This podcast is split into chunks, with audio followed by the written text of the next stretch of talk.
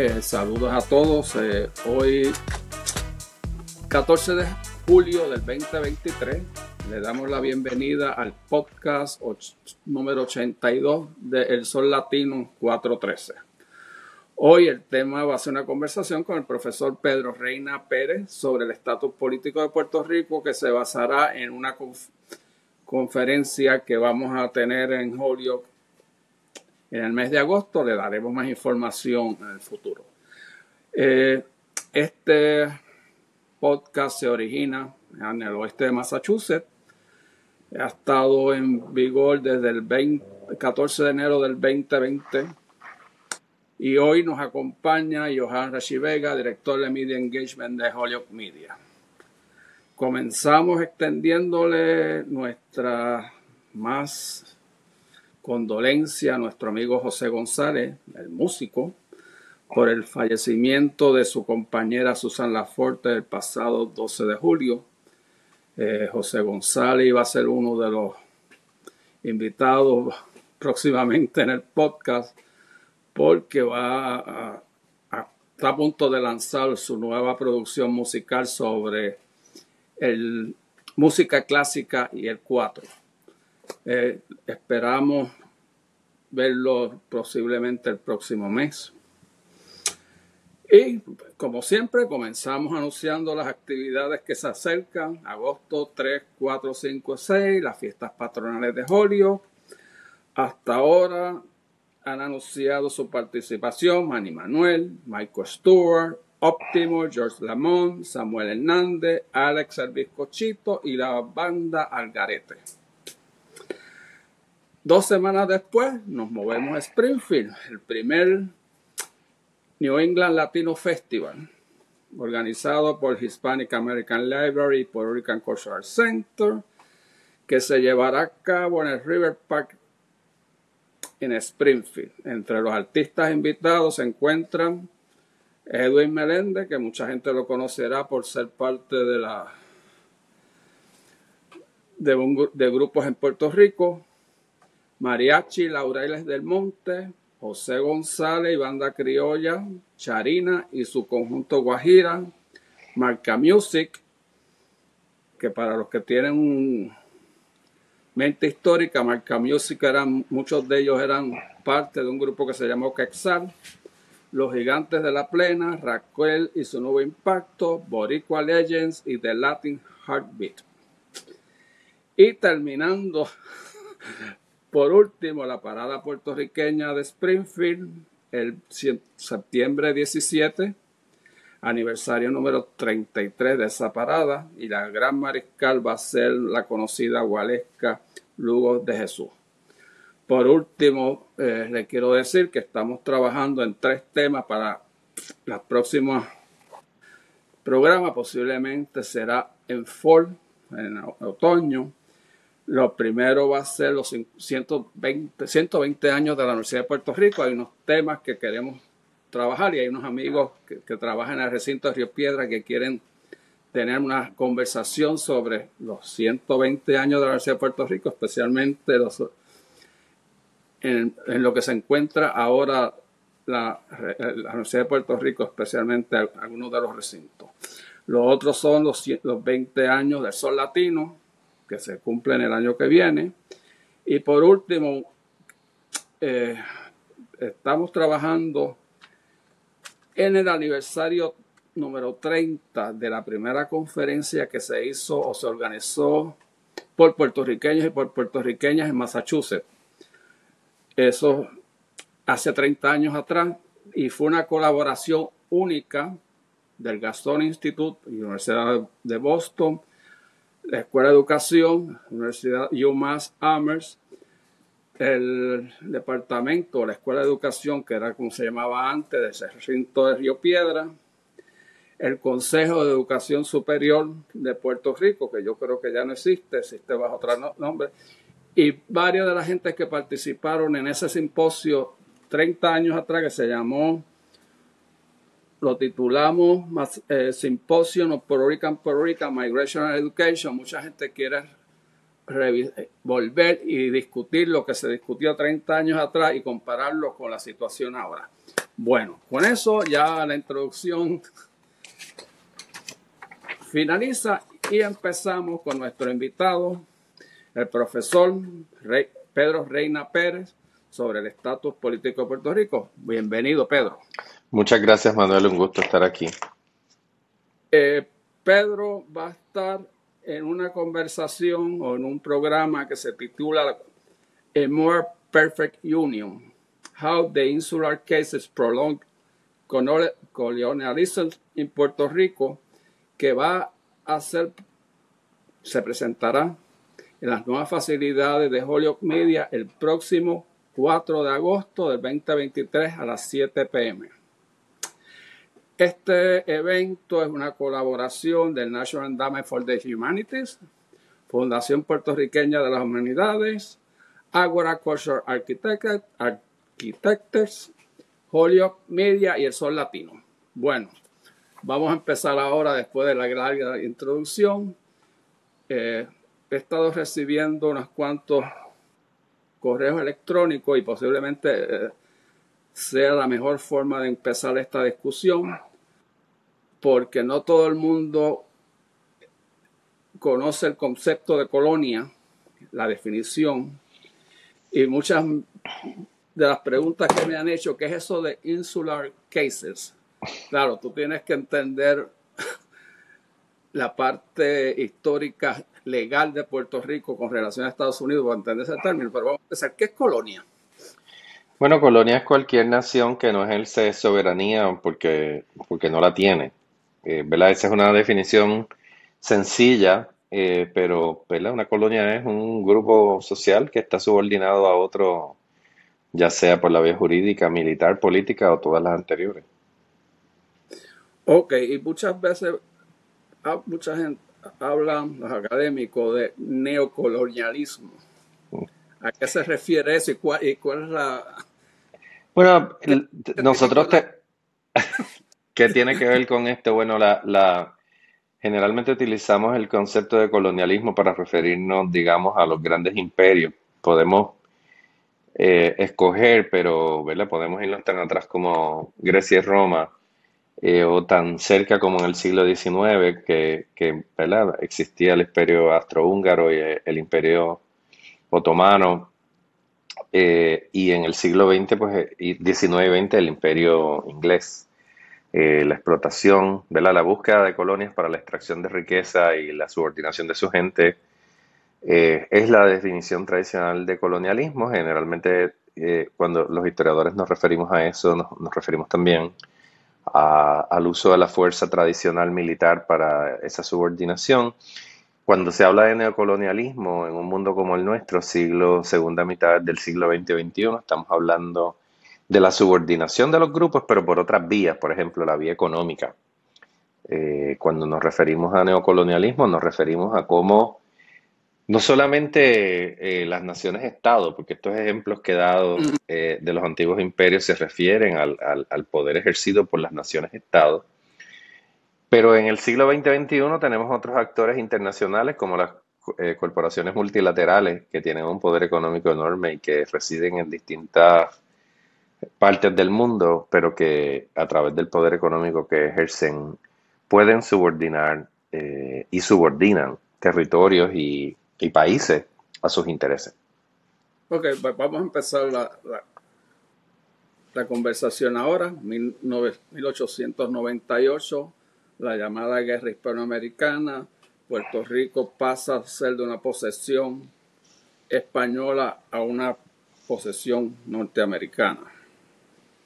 Yo me imagino que por ahí es que pensamos la cuestión legal y política de la definición de la relación de Puerto Rico con Estados Unidos. Absolutamente. Yo creo que Puerto Rico eh, encaja, es una ficha dentro de un entramado que Estados Unidos ha diseñado poco a poco para la proyección de su poder más allá de las costas de Norteamérica. Y a esos efectos, pues las 13 colonias originales entre las que se encontraba Massachusetts, eh, en el siglo XIX emprenden una expansión territorial hacia el oeste y cuando esa, que, que, además conllevó este, la subordinación de los pueblos originarios de, Estados Unidos y de, de, las grandes planicies del continente norteamericano, ¿verdad? Con toda la inequidad y destitución que se supuso. Estados Unidos se lanzó a buscar eh, colonias, este, vamos a llamarlo de otra manera, se lanzó a buscar territorios desde los cuales proyectar su poder militar. Y en ese sentido, llegado el siglo XIX, pues, como sabemos, eh, se apodera de Hawái, eh, derroca a la reina y se queda allí y a través de la guerra hispano-cubano-norteamericana, mejor conocida como la guerra mm. hispanoamericana, eh, adquiere a Puerto Rico como una posesión. Eh, ataca a Puerto Rico originalmente el 12 de mayo de 1898, la invade el 25 de julio de 1898 eh, y se apropia de ella y España se lo cede a través del, del Tratado de París, que firman España y Estados Unidos sin contar con los puertorriqueños y Puerto Rico pasa a ser parte de Estados Unidos. lo curioso es que Estados Unidos eh, libró una guerra de independencia contra Inglaterra a finales del siglo XVIII, se independiza, parte de lo que proclama esa independencia es el fin de la subordinación política de las colonias al rey, pero acto seguido, un poquito más de 100 años más tarde, eh, ejerce el poder para adquirir territorios y subordinarlos de la misma manera que lo había hecho Inglaterra en su momento. Así que esa es una paradoja histórica. Y lo que pasa es que en ese momento Estados Unidos se, se quiere cuidar de no llamarse un imperio, pero poco a poco, ¿verdad? Eh, a través del uso de la tecnología militar, proyecta su poder, se hace con Puerto Rico y básicamente eh, interviene en, la cuenca del Caribe como, como quería y en los países de Centroamérica. Pedro, antes, antes de, que sigamos, la, conversación del 4 de agosto va a ser en inglés, que esa pregunta me la han hecho, o va a ser bilingüe. Va, a ser, va a ser en inglés y, podemos tener la, la discusión bilingüe. Está bien. Para contestar unos cuantos correos electrónicos sobre esa pregunta. Ok, España cede, regala una posesión que ellos tenían en el Caribe llamada Puerto Rico a Estados Unidos. ¿Qué términos ellos usan para esa transferencia, ese, negocio? Ok, ustedes ganaron la guerra, aquí tengo este pedazo de tierra en el Caribe, era una colonia, le, le llamaban territorio, le llamaban... o sea, e, España no se escondía para practicar el colonialismo, o sea, España eh, hasta el siglo XIX es un imperio monárquico católico que no tenía problemas con el lenguaje y, en Puerto Rico a lo largo del siglo XIX cuando nuestra identidad adquiere más fuerza, eh, aparecen las fuerzas políticas de, que querían la independencia, la autonomía o la anexión a España y España utiliza el mollero completamente para aplacar hasta los autonomistas, o sea, a la colonia, al, imperio español, eh, le resultaba intolerable la idea de una autonomía, de que a Puerto Rico se le dieran poderes, porque básicamente eso no funcionaba así. En el Tratado de París nos tratan como una posesión y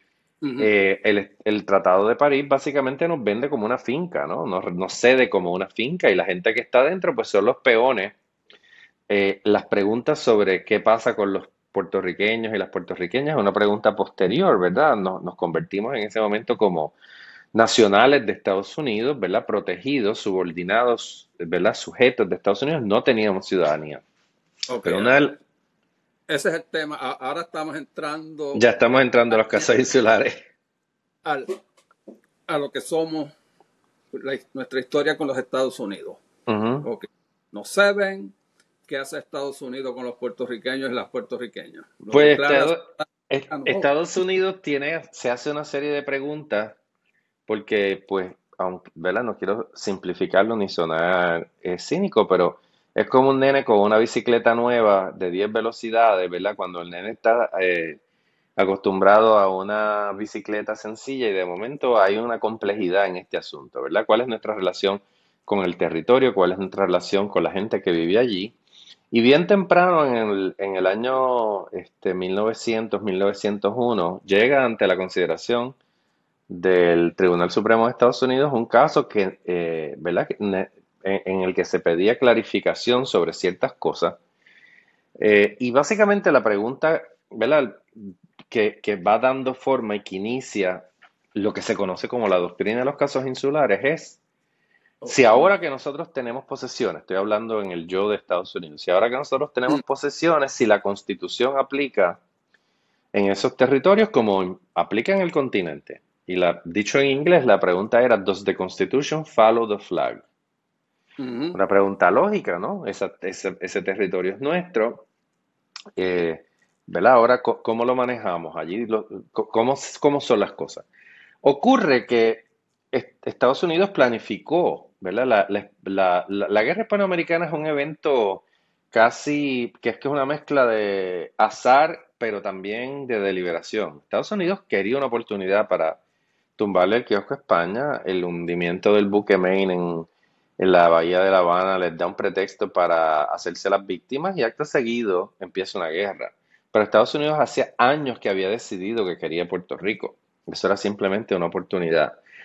Y sus estrategas habían pensado, ¿verdad? Ya la proyección del poder militar este, y lo que eso conllevaba. Y la escuela de la Universidad de, Derecho de la Universidad de Harvard, a finales del 19, eh, publica una serie de artículos hipotéticos en los que se hacía estas preguntas, ¿verdad? Nosotros, si nosotros nos expandimos, había. Eh, unos territorios que estaban siendo incorporados a Estados Unidos como Oklahoma, que había sido, eh, ¿verdad? Se llamaba un territorio incorporado porque iba camino a la estadidad, pero Oklahoma estaba lleno de indígenas, ¿verdad? De pueblos originarios y había una pregunta, ¿y qué hacemos con ellos? Y ahí es que aparecen las ideas de las reservaciones y de crearles un estatus diferente y, en estos artículos la, Escuela de Derecho de la Universidad de Harvard y sus profesores ya están argumentando que a los puertorriqueños, por ejemplo, o a, o a estos sujetos hipotéticos, porque no había ocurrido la invasión, no se les podía otorgar los mismos derechos y beneficios que el resto de los Estados Unidos. ¿Por qué? Porque somos, éramos negros, porque éramos católicos, porque éramos monárquicos, éramos considerados inferiores. Basta mirar, por ejemplo, las caricaturas de la prensa estadounidense durante la, guerra hispanoamericana para darnos cuenta que Cuba, Puerto Rico, Filipinas, Hawái eran vistos como, eran infantilizados, eran niños de raza negra en taparrabo, literalmente, que tenían que ser civilizados. Así que el Tribunal Supremo rápidamente se encarga de invocar aquellos artículos. Ok, antes que siga, ¿quién lleva el caso a la Corte Suprema? ¿Quiénes son? fíjate, es una, es una, es, una buena pregunta, Manuel. No, no tengo el dato fresco, ese primer caso, eh, pero básicamente eh, la, la, contestación de la, de la Corte Suprema eh, al, tribunal es, decir, miren, no, la constitución no sigue a la, a la bandera, eh, el, estos territorios que los vamos a llamar territorios no incorporados, que es el nombre legal que se le da a Puerto Rico, estos territorios tendrán de ahora en adelante estarán sujetos al poder plenario del Congreso. Serán manejados de acuerdo a la sección 4 de la Constitución que habla de propiedad y serán tratados como la propiedad de Estados Unidos. Me parece que el primer caso es Downs versus Bidwell, eh, que básicamente era un, era un caso de importación de naranja. Alguien en el puerto de Nueva York recibió un cargamento de, de China de Puerto Rico y le pusieron un impuesto y él dijo, pero esto es dentro de Estados Unidos, ¿cómo me estás cobrando un oh, oh. impuesto? Y, entonces la corte dice, bueno, sí es que le podemos poner los impuestos que nosotros, los impuestos que querramos a las nuevas colonias. Y, entonces ahí comienza, ¿verdad? Una doctrina, se llama doctrina porque contiene una serie de casos, un conjunto de casos, pero básicamente es una doctrina legal fundamentada en el racismo, fundamentada en la idea de que los puertorriqueños eran inferiores y de que el Congreso tiene el poder plenario sobre Puerto Rico. Una pregunta ¿por qué el Congreso es el que tiene el poder y no el Departamento de Estado o el Departamento de Interior? Yo entiendo que la Corte lo que hace es ponerle al de las tres ramas de gobierno a la, a la rama colectiva, a la que tiene la representación, el futuro de Puerto Rico. Y en ese sentido, eh, el, el, puede dar o, o, rechazarla o darle la independencia. O venderlo. O venderlo, ok.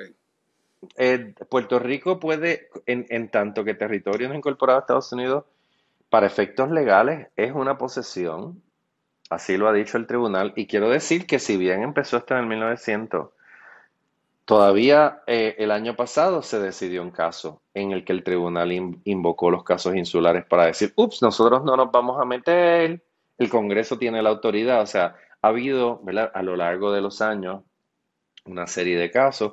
Hay gente que dice, no, los primeros, los, los casos insulares fueron el grupo original entre 1900 y 1924 más o menos, pero en realidad el Tribunal Supremo tan cerca como en el 2016 decidió el famoso caso de Sánchez Valle, eh, el, pueblo contra Sánchez Valle, en el cual el Tribunal Supremo de manera inequívoca le dijo que Puerto Rico ya no podía.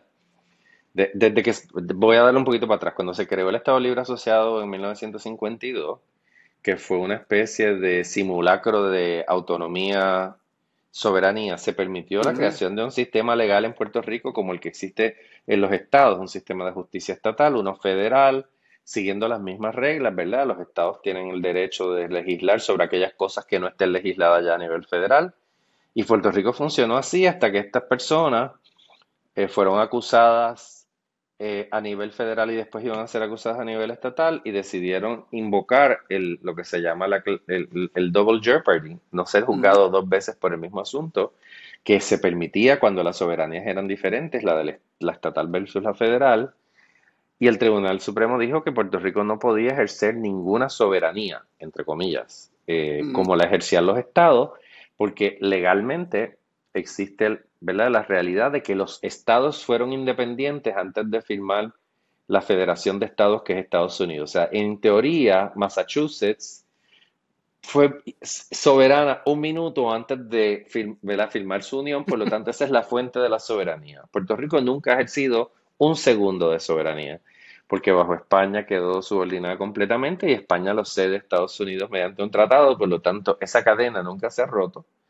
Y el caso de Sánchez Valle destruyó la fantasía de que el Estado libre asociado era, no, básicamente el tribunal dijo, lo sentimos, no es fuente para esa soberanía, adiós. Y tenemos el último caso, que es el caso de Baello Madero, que se decidió el año pasado, una persona que vivía en Nueva York, recibió el Seguro Social Suplementario, se mudó a Puerto Rico, lo siguió recibiendo, se dieron cuenta, lo demandaron para que devolviera casi 30 mil dólares y él dijo, pero no, ¿por qué? Y llevó un planteamiento al tribunal y el tribunal básicamente dijo, sí, lo tiene que devolver porque la condición de territorio incorporado a Estados Unidos quiere decir que el Congreso puede ser selectivo con Puerto Rico lo que le dé la gana. Empecemos por una cosa tan sencilla como el Seguro Social. Si usted en Puerto Rico las personas cotizan para Seguro Social como si vivieran en Massachusetts. No, no cotizan menos, cotizan igual. Pero a la hora de recibir su cheque, el Congreso dice, ah, fíjate, no te puedo dar el 100% de lo que diste porque tú no pagas impuestos federales y entonces vas a recibir menos. Entonces a Puerto Rico no solamente los ciudadanos reciben menos seguro social, sino que el Medicare, que es otro de los beneficios de esta ley, eh, también está reducido a una cantidad fija de dinero, por lo tanto eh, los servicios médicos para los puertorriqueños y las puertorriqueñas están racionados por decisión del Congreso que dijo, no, a Puerto Rico no le podemos dar lo mismo.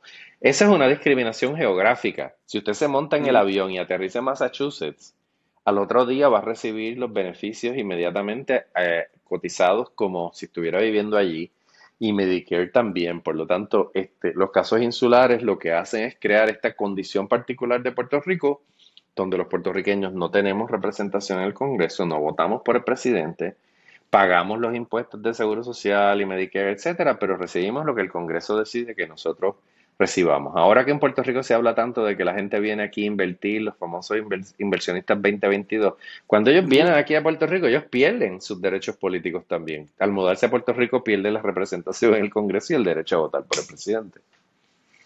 Eh, eh, hay unos casos interesantísimos y uno de ellos, bueno, hay dos preguntas. Uno, el argumento de que si tú naciste en Puerto Rico y te mudas a Massachusetts, tú no puedes ser presidente de los Estados Unidos porque naciste en un territorio incorporado. Aún si tus papás y tus abuelos eran de, de Michigan. Eso es parte del término. lo que pasa es que a, a los puertorriqueños se nos concede la ciudadanía por legislación en 1917 a través de la ley Jones. En Estados Unidos, cuando tú naces, la constitución dice que será ciudadano toda persona que nazca dentro de Estados Unidos. Por lo tanto, esto que estamos hablando es una, pregunta que no se ha resuelto, ¿verdad? En el sentido de que no se le ha planteado a un tribunal. Y, los académicos tienen dos, lecturas. Una que dice eh, que, ¿verdad? de nuevo, hipotéticamente, que una ciudadanía que es otorgada por legislación puede ser retirada por legislación. O sea, el Congreso podría legislar mañana y decir del el primero de agosto en adelante, los puertorriqueños que nazcan y las puertorriqueñas que nazcan en Puerto Rico no van a ser ciudadanos americanos. Hay personas que dicen que eso es imposible porque de acuerdo al derecho internacional humanitario, si tú tienes una ciudadanía y tienes un hijo, tu hijo la recibe, no importa dónde tú vivas. Así que eh, ese argumento es bien interesante porque, eh, por ejemplo, la independencia, ¿qué pasaría con la ciudadanía? Es una pregunta que se ha hecho la gente hay gente que dice se puede quitar, hay gente que dice que no, que una vez te la han dado, ¿verdad? Te montas en un avión, vas a Santo Domingo, tienes un hijo, ese hijo va a tener la, ciudadanía de los padres, indefectiblemente. Así que tendría que haber un cambio en la legislación porque básicamente lo que rige en Estados Unidos es la idea de que la ciudadanía se adquiere por nacer en el lugar. Hay otros lugares que no lo permiten, pero en el caso de Estados Unidos tú naces en Estados Unidos y ese, esa criatura que nace es, considerado estadounidense. Cuando tú te refieres a Estados Unidos, son los 50 estados y las bases militares. Los 50 estados y entiendo que las bases militares también, porque se, entendería que las bases militares son territorio de ese país, igual que las embajadas. Porque en un eh, momento hubo una discusión de aquella gente que nació en el canal de Panamá cuando Estados Unidos poseía el canal si eran ciudadanos americanos y podían correr para presidente. Sí, yo no estoy familiarizado con el caso de Panamá, pero el argumento es básicamente el mismo, ¿verdad? Eh, ¿Podría alguien correr? Nótese que en este momento que estamos grabando este podcast, tenemos un candidato a presidente por el Partido Republicano que se llama Donald Trump, que ha dicho que quiere quitar el derecho de la ciudadanía por nacimiento, eh, que es una cosa insólita, pero, pero eh, en esencia, la, el hecho de que la, ciudadanía de los puertorriqueños y las puertorriqueñas venga por vía de la legislación deja abierta esa pregunta. Esa pregunta se podría contestar ya sea por acción política del Congreso o por acción judicial del tribunal, pero no les ha llegado esa pregunta todavía exactamente. Ok, otra pregunta similar a esa es, en el caso de Islas Vírgenes, ¿es un territorio no incorporado o incorporado? Claro. Estados Unidos tiene cinco territorios no incorporados. Ok. ¿Y, la, y el mismo debate que existe con los puertorriqueños existe con ellos? Bueno, eh, el mismo debate, ¿dónde? ¿En las Islas Vírgenes o en el Congreso? No, en las Islas Vírgenes, Guam, Samoa. Eh, en el caso de, los territorios no incorporados, tenemos que decir que Puerto Rico, ciudadanos de Puerto Rico y las Islas Vírgenes disfrutan de las ciudadanías. ¿verdad? Una ciudadanía que es de segunda categoría porque no se ejerce plenamente mientras estamos aquí, pero nos mudamos al lado de allá y la podemos tener mientras que los ciudadanos de Samoa eh, y de Guam y de las eh, Islas Marianas no tienen ciudadanía, son sujetos de Estados Unidos, pueden circular entre, entre, entre su territorio y Estados Unidos, tienen igual que nosotros un representante eh, sin voz ni voto en el Congreso, pero no tienen la ciudadanía. Bien interesante el New York Times acaba de hacer un artículo este fin de semana sobre un veterano de Guam. la gente que vive en Guam eh, suele irse a las, Fuerzas Armadas como una manera de servir a Estados Unidos y acceder a la ciudadanía por vía del servicio militar. Y no podemos hablar, Puerto Rico es la más grande de todas, este, de, de, los cinco territorios no incorporados de Estados Unidos, con el mayor número de gente y evidentemente nosotros tenemos una complejidad y una herencia que en el caso de las Islas Vírgenes, que fueron compradas a Dinamarca en 1917, no tiene, eh, y, la eh, identidad, digamos, de los eh, residentes de Islas Vírgenes no está articulada a partir de hacerse independiente, procurar más autonomía o volverse un Estado. No obstante, la cuestión de la equidad y la justicia yo creo que es un planteamiento allá y acá igual, porque igual que nosotros, se nos imponen cosas que, eh, leyes para las cuales nosotros no participamos de la creación de ellas. Entonces hay una injusticia intrínseca que compartimos todos del hecho de que Estados Unidos decide qué hace con nosotros, aún los que tenemos ciudadanía, sin la participación debida de esa ciudadanía. Hmm. Interesante. ¿Cuál, cómo tú ves el, debate de la del futuro del Estado Libre Asociado dentro de todo este nuevo ambiente en los Estados Unidos, porque no ya no es el Partido Demócrata y Republicano tradicional que nosotros nos criamos, es otra cosa lo que está. Ah, totalmente. Yo creo que, ¿verdad? Puerto Rico eh, vive un cuadro general muy eh, fuerte en el sentido de que los últimos, ¿verdad? Tenemos una depresión económica que va camino a cumplir 20 años nosotros más o menos desde el 2006 estamos en, sumidos en una depresión económica. Eso a su vez se le suman los desastres naturales eh, y la pandemia y eh, un cambio radical en Estados Unidos. Entonces, para nosotros hace representado pérdida de población, la imposibilidad de crear un modelo económico que sea sostenible, eh, la baja tasa de natalidad, el deterioro de, de, la vida en general y en Estados Unidos un giro increíble a la derecha eh, que básicamente ha vuelto el Partido Republicano otra cosa. Yo pensaba, eh, leyendo las noticias el otro día, que ya el Partido Republicano ni está a favor de los negocios, porque siempre se decía el Partido Republicano es pro-business, small government, eh, fuerte law enforcement. No, el cogieron esta semana que estamos grabando y le dieron una catimba al director del FBI en el Congreso, tratando de minar la credibilidad del Departamento de Justicia y del FBI eh, socios naturales del Partido Republicano pre-Trump.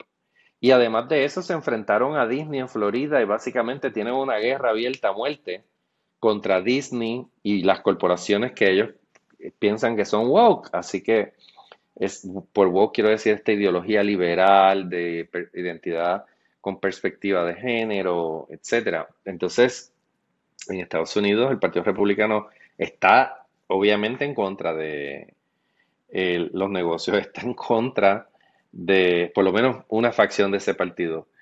Y inclusive en el día de ayer la, Cámara está discutiendo el presupuesto del, Pentágono y hasta al presupuesto del Pentágono le han metido las manos para exigir que no haya aborto para los militares, que no haya posibilidades de transicionar identidad de género. O sea, las bases fundamentales antes de eh, con los policías, con los negocios, gobierno pequeño, no, ya no existe. Entonces, eso ha supuesto para nosotros un retroceso social extraordinario, porque Trump ha dicho los latinos, los mexicanos son unos violadores y narcotraficantes, pero esa acusación contra los mexicanos es trasladable a todos los, los sujetos, ¿verdad? Como nosotros, latinos, hispanos, que nos han vuelto, ¿verdad? En ese, en ese discurso político nos han vuelto el enemigo. En este clima político eh, totalmente intolerante a la diferencia, no solamente eh, a la cultura, sino a la ideología, es bien difícil adelantar la discusión política de Puerto Rico porque pues Estados Unidos vive un momento de polarización espeluznante eh, y, eso tiene consecuencias. La pregunta, okay. una pregunta que te quería hacer, ¿quiere decir que en términos legales el movimiento estadista perdería su tiempo llevando un caso a la Corte Suprema exigiendo la estadidad? Por supuesto. O sea, un, tribunal de Estados Unidos que, que ¿verdad? Ha, habido el juez Juan Torruella, eh, que presidía el Tribunal de Apelaciones del Primer Circuito en Boston, que fue un gran activista en lo personal sobre estas inequidades eh, decía que había que movilizarse y denunciarlo todo, hasta hacerle un boicot a las compañías americanas que operaban en Puerto Rico y se llevaban el dinero. Y en un momento, su último artículo en, la revista de, la Escuela de Derecho, había un movimiento para que fueran los tribunales los que decidieran este tranque, ¿verdad? Porque el, tribunal le patea la lata al Congreso, el Congreso decide no hacer nada y los puertorriqueños damos vueltas como en una machina, ¿verdad? En los caballitos y nunca nos movemos del lugar. Y e, esencialmente Torruellas no favorecía que fueran los tribunales, pero había una movida para que hubiese un nuevo eh, movimiento de que los tribunales clarificaran esto. El Tribunal Supremo actual esfumó cualquiera de esas posibilidades. O sea, el Tribunal Supremo actual prefiere la acusación de sostener una doctrina racista eh, a, a, meterle mano al asunto y cambiar el hecho de que el fundamento de los casos insulares es básicamente que nosotros somos seres humanos inferiores. El tribunal prefiere decir, no, no, no, la doctrina de los casos insulares, nosotros no nos vamos a meter. Se han metido con todo lo demás, debo decir, se han metido con el aborto, se han metido con el acceso a la salud, se han metido, o sea, es un tribunal activista, lo que pasa es que el activismo que les interesa es el de echar para atrás, recoger el vela, quitar derechos y volver a Estados Unidos, un país ah, patriarcal, autocrático y obediente.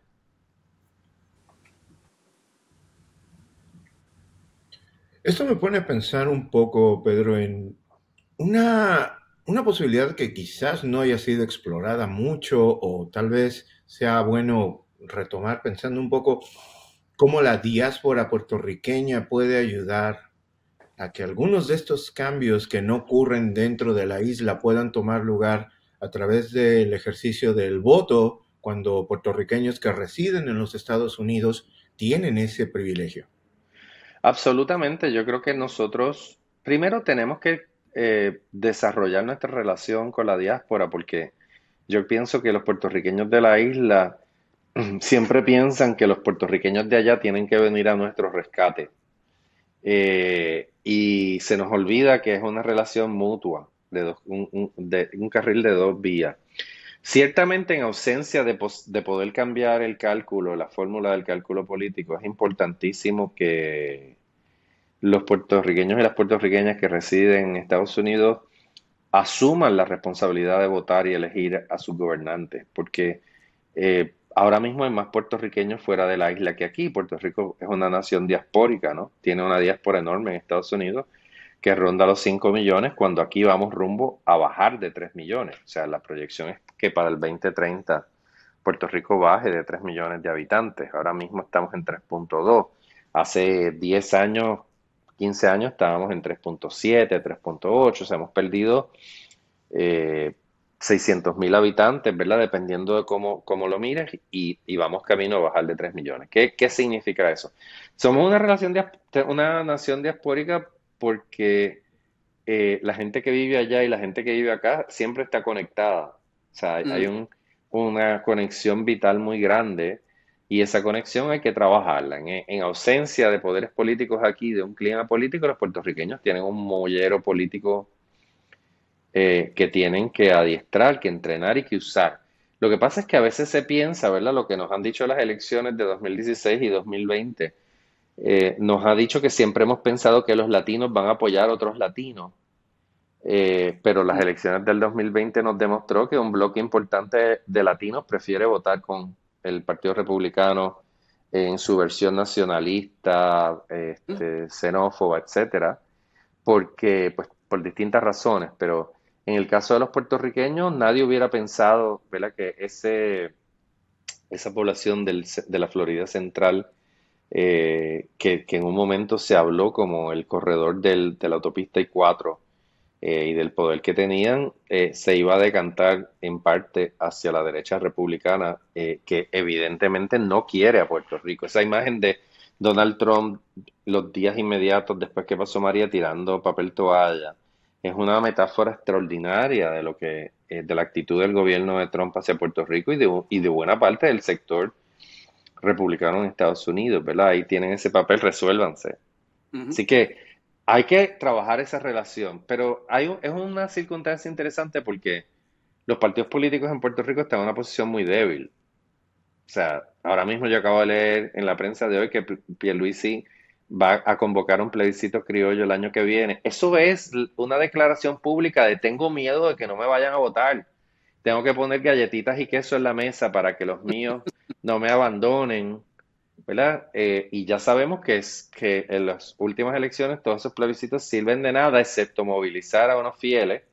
Y el Partido Popular, amanecemos en Puerto Rico con la noticia de que Charlie Delgado, ex eh, eh, alcalde de Isabela, va a correr para gobernador y uno quiere salir corriendo, porque en, en, esencia Charlie Delgado lo va a votar su mamá, su esposa y a lo mejor algunos de sus hijos, pero más nadie. Entonces, eh, los partidos políticos hace rato que gobiernan para sentarse en las poltronas. Hay un desgaste muy grande de, los partidos. Aún los estadistas andan con, el PNP, perdón, porque hay anexionistas que no son PNP. Eh, el, el, PNP es un partido muerto en el sentido de que, no muerto en el sentido que es un partido que tiene músculo político.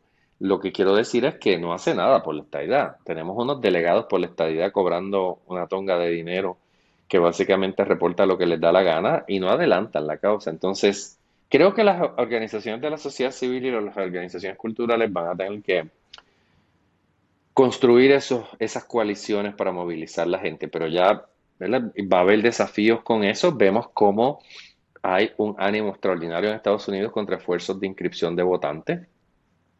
Vemos cómo DeSantis creó una oficina para sancionar gente, Hispanic Federation en Florida, que tiene mucha experiencia, acaba de ser multado porque, ah, eh, pusiste la dirección de estas personas mal. Ah, en Estados Unidos se vive un momento dramático. O sea, yo en este momento eh, temo que, que, la democracia estadounidense sufre un shock este, mayor porque en este momento hay abierto, o, sea, eh, movimientos, intentos abiertos por limitar la democracia, limitar el voto.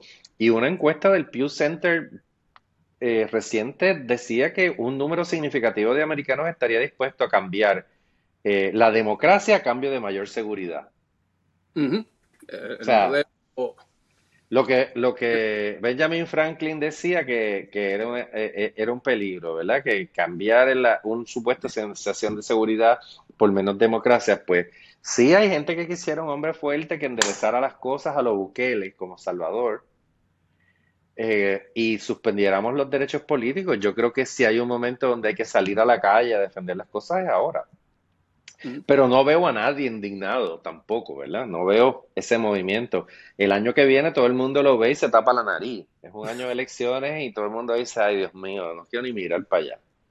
Pero es fundamental que miremos para allá nos chupa la bruja, aquí y allá. Pero volviendo a la pregunta original, eh, hay que construir esos lazos más allá de las organizaciones político-partidistas y hay que concertar esfuerzos.